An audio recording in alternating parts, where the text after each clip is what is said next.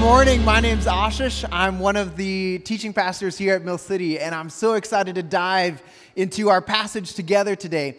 But before we do that, let's pray. Um, and I know that there's been a lot that's been going on in the world, a lot that's been going on in our country, uh, maybe a lot that's been going on in our lives as well. And so instead of just launching into prayer, what I'd love to do is just take like 10 or 15 seconds and just kind of be silent uh, bring the prayer request that we need to bring to God uh, in silence, and then I'll, I'll bring us into prayer here. But let's take a few moments and let's just calm ourselves and, uh, yeah, bring these prayer requests to God.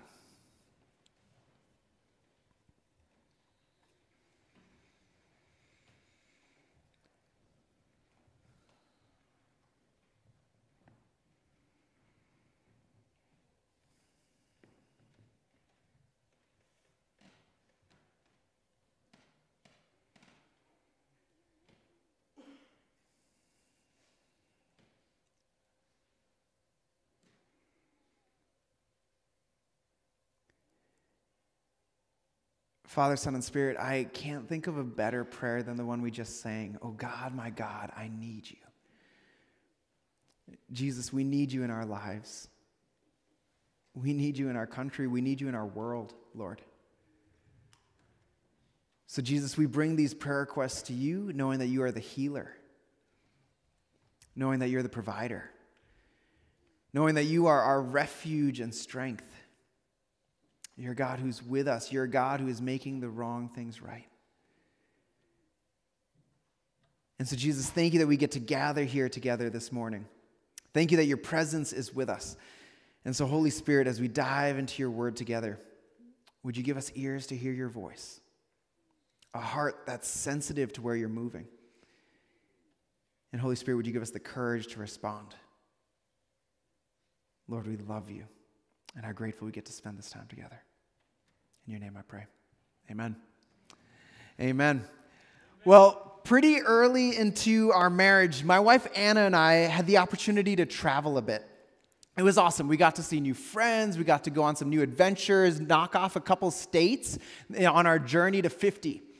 But it was on one of our first trips together to California that Anna discovered that she had married two different people. We'll call the first responsible Aashish and the second vacation Aashish. See, responsible Aashish was back at home, balancing the budget twice a month, making sure everything down to the last $2 from Aldi fit into the right line. Responsible Aashish was all about, hey, I'm going to say no to instant gratification so that I can do something in the future. What are we saving up for together? But vacation Aashish was like, what budget? Vacation Aashish lives in the moment. Vacation Aashish adopts the phrase, you only live once. Vacation Aashish never says no to a souvenir and always says yes to fancy things. Vacation Aashish is carefree. Vacation Aashish is who you want on your next trip. Amen. Needless, amen, amen. Well, needless to say, after that trip to California, vacation Aashish and responsible Aashish had a painful reckoning. And I hate to break it to you, but it looks like vacation Aashish has been shelved indefinitely.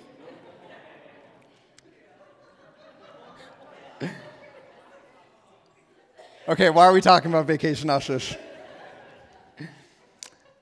Well, as I've been reflecting on this season of Lent, a time we take as a community to just prepare our hearts to celebrate Jesus' death and resurrection on Easter. I've discovered that as I'm following Jesus, I'm tempted to follow this version of Jesus I call vacation Jesus. now, let me explain. Vacation Jesus is great because he always approves of what I'm doing. Vacation Jesus doesn't ask me to change.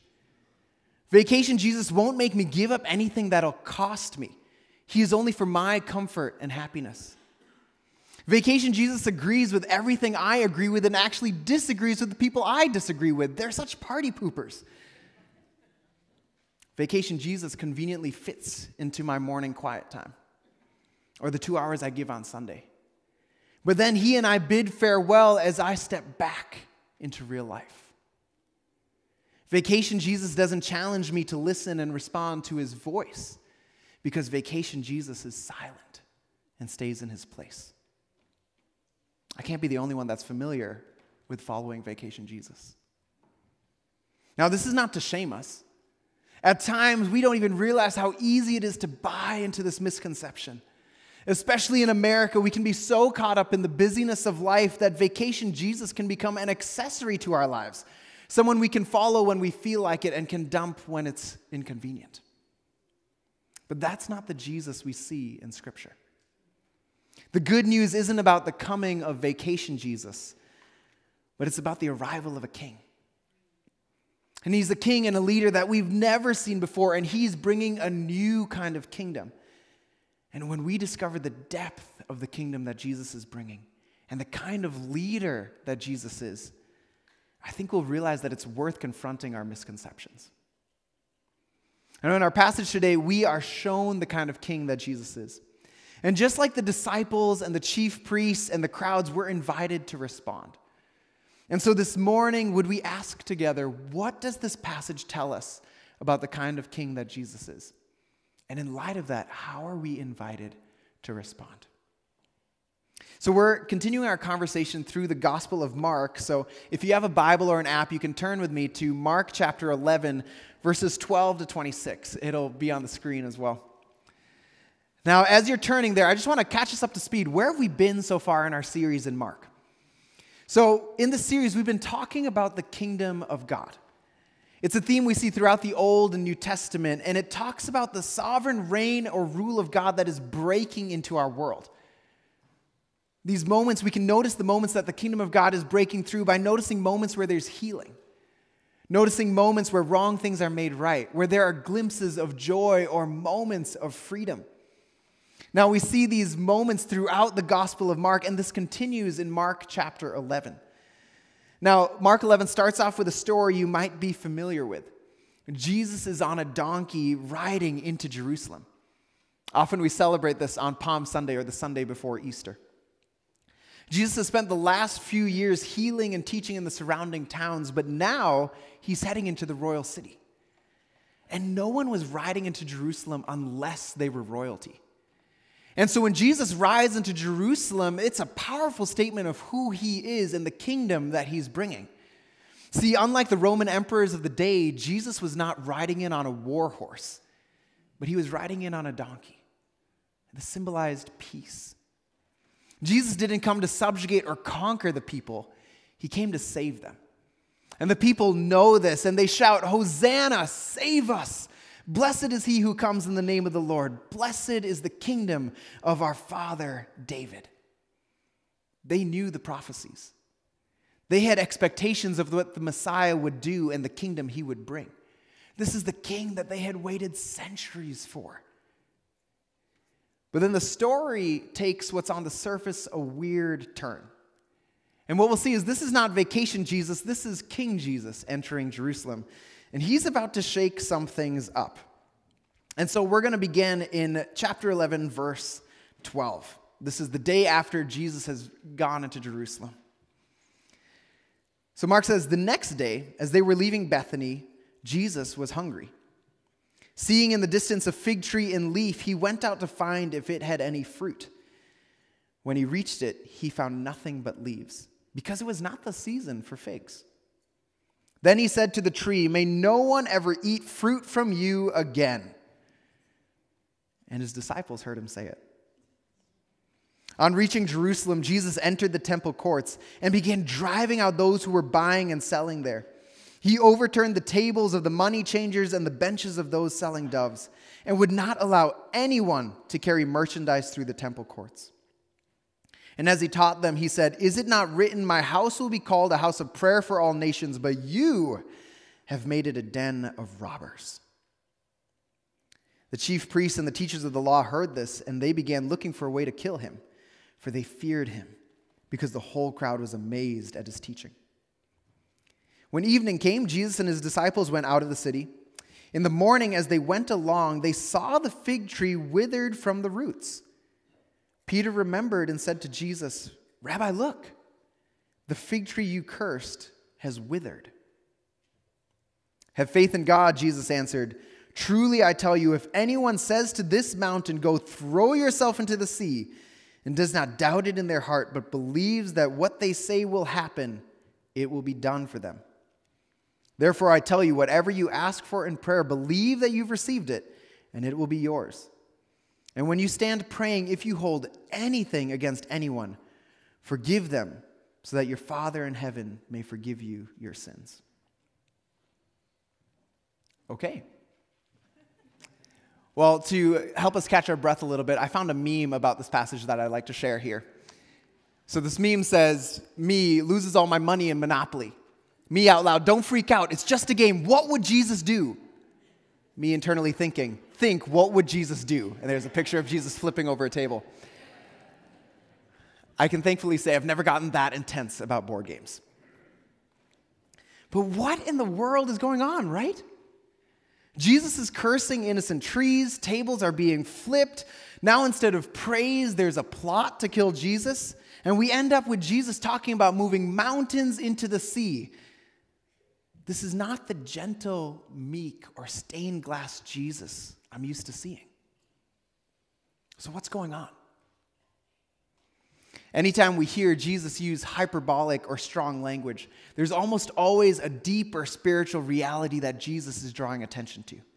And that's exactly what's happening here.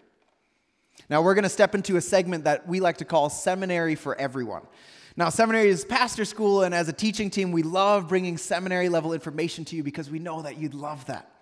And so, would you join me? We're going to step into Seminary for Everyone. And we're going to start with the fig tree. The fig tree has no fruit. But Mark indicates that this is not the season for figs. So why is Jesus upset? It's like going to Dairy Queen on Lowry in the middle of winter. It's not the season for ice cream. I can't be upset that they're closed. Now, maybe you've picked up on this, but this is really not about the fig tree. When Mark says it's not the season, he's saying don't get distracted by the fig tree, keep reading. The focus is actually about what comes afterwards. Mark often uses this literary technique we like to call a Mark sandwich. Now, the academic term is intercalation, but a sandwich keeps us in line with the food theme in this passage. So here's what Mark does all throughout his book. This technique involves sandwiching a text in between two other stories so that what's in the middle is interpreted through the lens of the surrounding stories. So you can see how this passage is divided up. You have this encounter with the fig, and then in the middle, you have Jesus' encounter in the temple, and then the encounter with the fig is right after that story. So, Mark is using this technique to say that the interaction about the fig tree is not just about the fig tree. The fig tree is actually a symbol that represents the temple. Mark hints at this by using a unique Greek word for season in verse 13. It's not the botanical term that we would expect someone to use if they were referring to plants or if they were a farmer. The term Mark uses is a Greek word that we've heard before. It's the Greek word kairos. Now, this is the same Greek word that's translated as time in Mark 1, verse 15, when Jesus says the time or the kairos has come. The kingdom of God has come near. Repent and believe. The term kairos refers to the moments where God's kingdom is breaking in, and in light of that, we're invited to respond. Often the imagery of bearing fruit is described in this response. So Jesus rides into Jerusalem on a donkey, and he's welcomed in as a king. What a tangible example of God's kingdom physically coming near. And Jesus goes to the place where he would expect to find the people most ready to respond, most ready to pay attention to this kairos, most ready to bear spiritual fruit. He goes to the temple.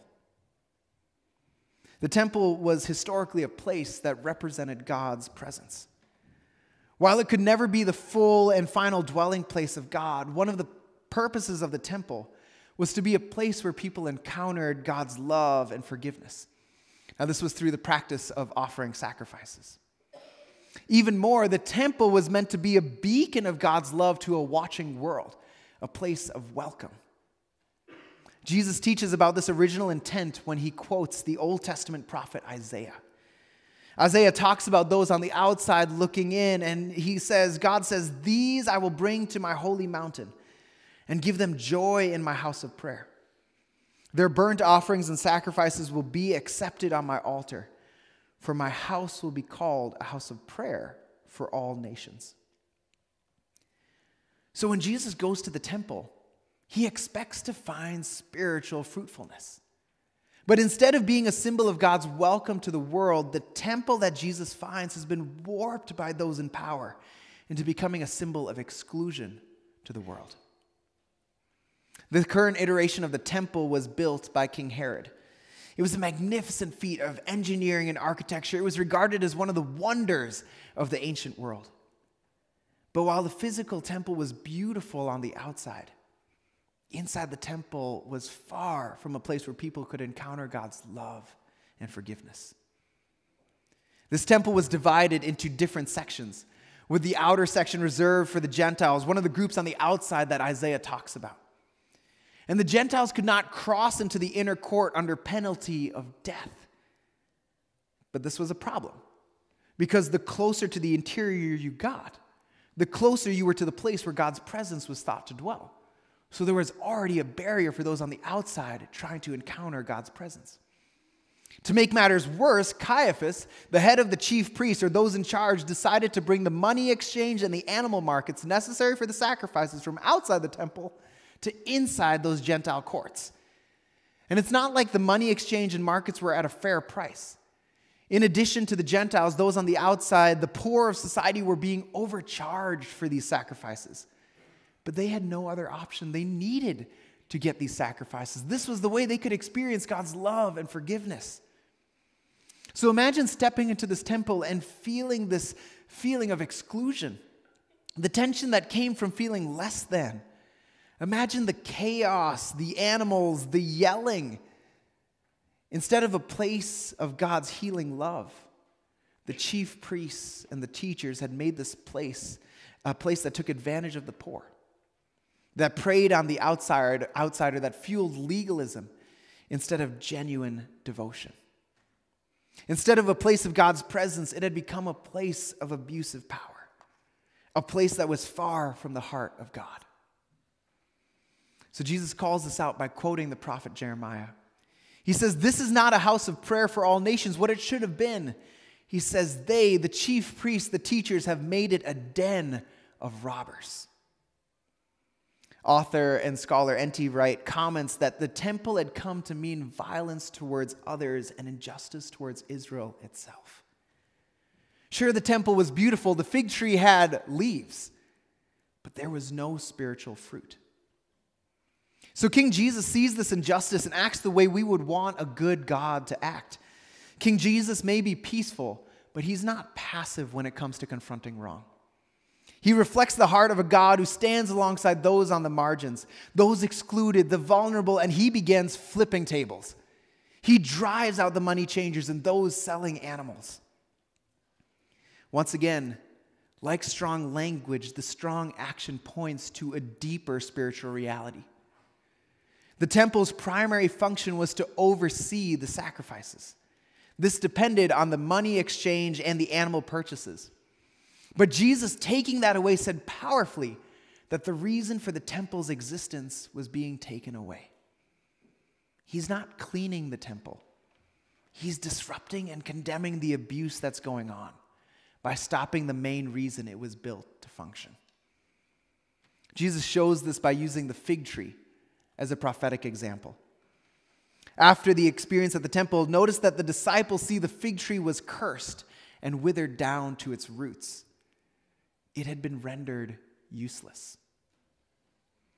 The sacrifices at the temple were no longer going to be the way that people encountered God's love and forgiveness. This new king of this new kingdom was bringing in a new order. So Mark lays out this picture of King Jesus in chapter 11 a king who rides into Jerusalem as a symbol of peace, and then a king who passionately fights for justice, who's committed to making the wrong things right. And boy, does this kind of king provoke a response. The first response is the chief priests. They see their place of power and prestige threatened by Jesus, and out of fear, they decide we're going to kill him. The second response is the crowd. They see what Jesus is doing, and their praise has transformed into amazement or shock. Now, it's interesting that we don't see the disciples' response to these events. They're still kind of stuck on the fig tree, which is classic for the disciples in Mark. They keep missing what's happening. So Jesus explains have faith in God. Truly, I tell you, if anyone says to this mountain, Go throw yourself into the sea, and does not doubt it in their heart, but believes that what they say will happen, it will be done for them. The mountain Jesus refers to is probably more than just an immovable object. Sometimes we use mountains as illustrations of the insurmountable. And there are a lot of passages about prayer in the face of those insurmountable objects.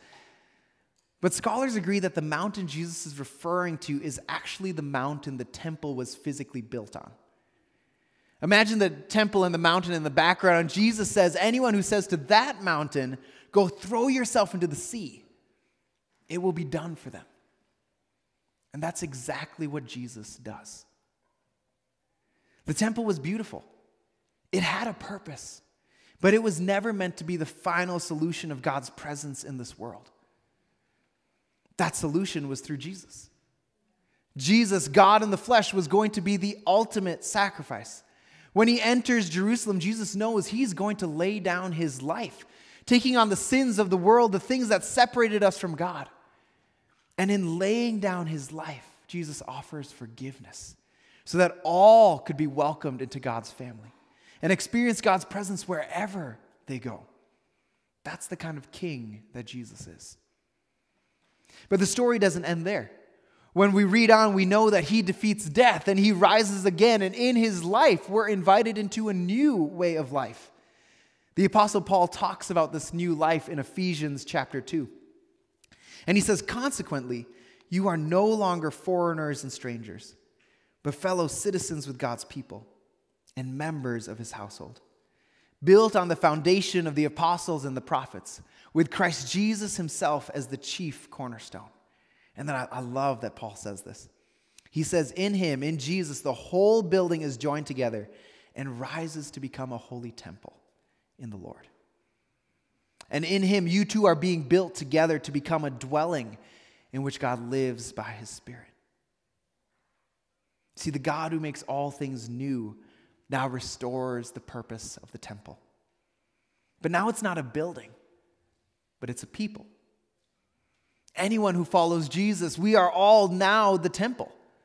And Jesus has given us authority through his Spirit, not so that we can act like the chief priests and accrue power and it's not so that we can act like the crowds and cheer Jesus on when he agrees with our agenda. Those same crowds would turn on Jesus later that week and yell, Crucify him, when they realized that Jesus wasn't going to do things on their terms. No, Jesus gives his disciples and us authority so that we can be a temple that is a place of welcome to the world. To be people that are empowered to walk with forgiveness, even when it would be so easy to hold a grudge to be people that walk with generosity, even if that costs us, to be people that choose love over hate, to be people empowered to pray bold prayers like, God, would your kingdom come on earth as it is in heaven? That's one of the boldest prayers we can pray because it takes courage. If we truly pray that, that's going to shake some things up in our world. This is the authority that Jesus gives his disciples, and he gives us. Mark 11 is a reminder that the kingdom of God is near. The season is upon us, and we are empowered by the Spirit to be people that bear fruit. So, when we think of this week or the season of Lent, what's our response to this passage? I doubt many of us are going to interact with a fig tree in the winter in Minnesota. But if you would, would you imagine this with me? Imagine if Jesus was walking along with us into our lives, into our families, into our communities, into our places of work, into our homes. And imagine if you were walking together and you approached a tree that represented your life. What would Jesus speak to that tree? What would Jesus' prophetic conversation with that tree say about us? Individually, corporately? What would he say about the places that God has placed us? Would he find fruit? As much as we think, I'm not like the people back then, I think we're tempted to do the same thing. To welcome Jesus on our own terms, to fall into this habit of building up barriers, to make it all about my happiness and my control, to become so inward focused that we miss where the kingdom of God is breaking in and where Jesus is inviting us out of deep love to fix our eyes on Him and let His Spirit move through us for our neighbor's good and for God's glory. So, as we think about this walk with Jesus, I believe this passage offers first an invitation and then a challenge. The first is an invitation. As you walk with Jesus, do you know that Jesus loves you? We can't just bear fruit on our own. It's not about trying harder and then I will bear spiritual fruit. Spiritual fruit comes from a life rooted in Jesus' love. It's out of that love that Jesus has made a way for us to be in relationship with God. There are no animal sacrifices, no money exchanges, no status requirements, no physical walls that dictate who can and can't enter. Jesus' death and resurrection tore down the dividing walls between us and God. So everyone is invited to experience that love. Now, it's a love that won't leave you the same, but it's also a love that won't leave you. It's a love that will meet you in the grand celebrations and also by the hospital beds. It's a love that holds heartache and heartbreak. It can heal what's broken. It's a love present in the doubts and in the certainty and everywhere in between. It's a love that fights to make the wrong things right, that sits with the vulnerable and advocates for those on the outside looking in. It removes every barrier that comes between us and Him.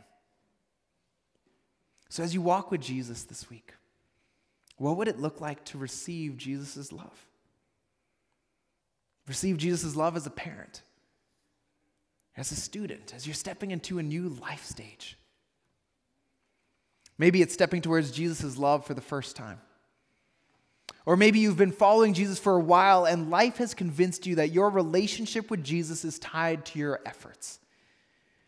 This invitation might be realizing and reminding yourself that this love chooses you over and over and over again.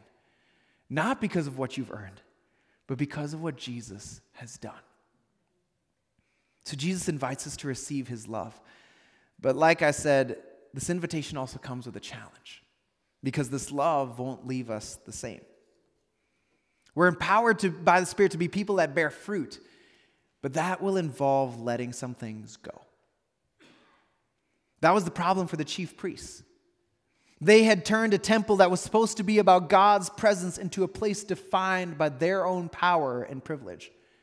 They were so focused on building their little kingdom that when the great kingdom of God was in their midst, they missed it. Their focus on themselves hindered their spiritual fruit. We know that God's kingdom is in our midst. We know that his love is moving all around us. So, in this season of Lent, is there something in the inner courts of our temples that Jesus is challenging us to lay down? or that Jesus wants to clear out. Not out of guilt, but out of deep love for us and for those around us. What would it look like to lay down power to serve? Are we invited to lay down control? To lay down my politics, my preferences, my expectations, my way to follow Jesus? What would it look like to walk with forgiveness? What would it look like to lay down my place so that someone else can experience belonging or feel heard? What would it look like to lay down a lie that the enemy has made me believe that I'm clinging to so tightly? But Jesus, out of love, says, I want to clear that out of your life. Now, it could also be a host of good things things that God has given us, that God's blessed us with. But these things need to be reprioritized because they're making us miss what the kingdom of God is doing. What would it take to say to Jesus, You can have it all? I've been filling my life with all these things. I've been holding onto them so closely, treating them as precious, but I'm yours. I don't want a Jesus who I can form into my own image, but I want a Jesus that forms me into his. Friends, this is challenging. Daily, I feel like I'm in negotiations with Jesus. Like, you can have that, but I can keep this. Or I'll give you 80%, but at least let me keep 20%. Because I want to hold on to my comfort and control. I still want to be the leader of my temple. It's so tough to yield that control to Jesus. But this is the life that we're empowered to live. And it's not so that we can be known as good people, it's so that people can be pointed to and experience the presence of God. That as temples in our everyday spaces, we would be beacons of God's welcome to a world that needs God's presence, bearing spiritual fruit in our workplaces, our neighborhoods, our homes, and our families. So this week, as you walk with King Jesus, where do you need to receive Jesus' love? And what are we invited to lay down or clear out in order to fix our eyes on Jesus and seek the kingdom? Vacation Aashish might be shelved indefinitely. But King Jesus is on the move, right? He's walking with us. He's going before us. His transforming love is at work all around us. And so, would we be people that pray that God's kingdom comes in our everyday spaces? Would we have the courage, because it'll take courage to respond to Jesus' loving invitation to join his work of restoration and healing in our world? This next song leads us in that prayer Spirit of God, would your kingdom come on earth as it is in heaven? And then leads us to ponder what do I need to lay down in order to seek Jesus' kingdom, in order to bear fruit? Those are two bold prayers. And so, we, before we go into our time of worship, would you join me? I'm just going to pray for us. And then we're going to head into our reflection together.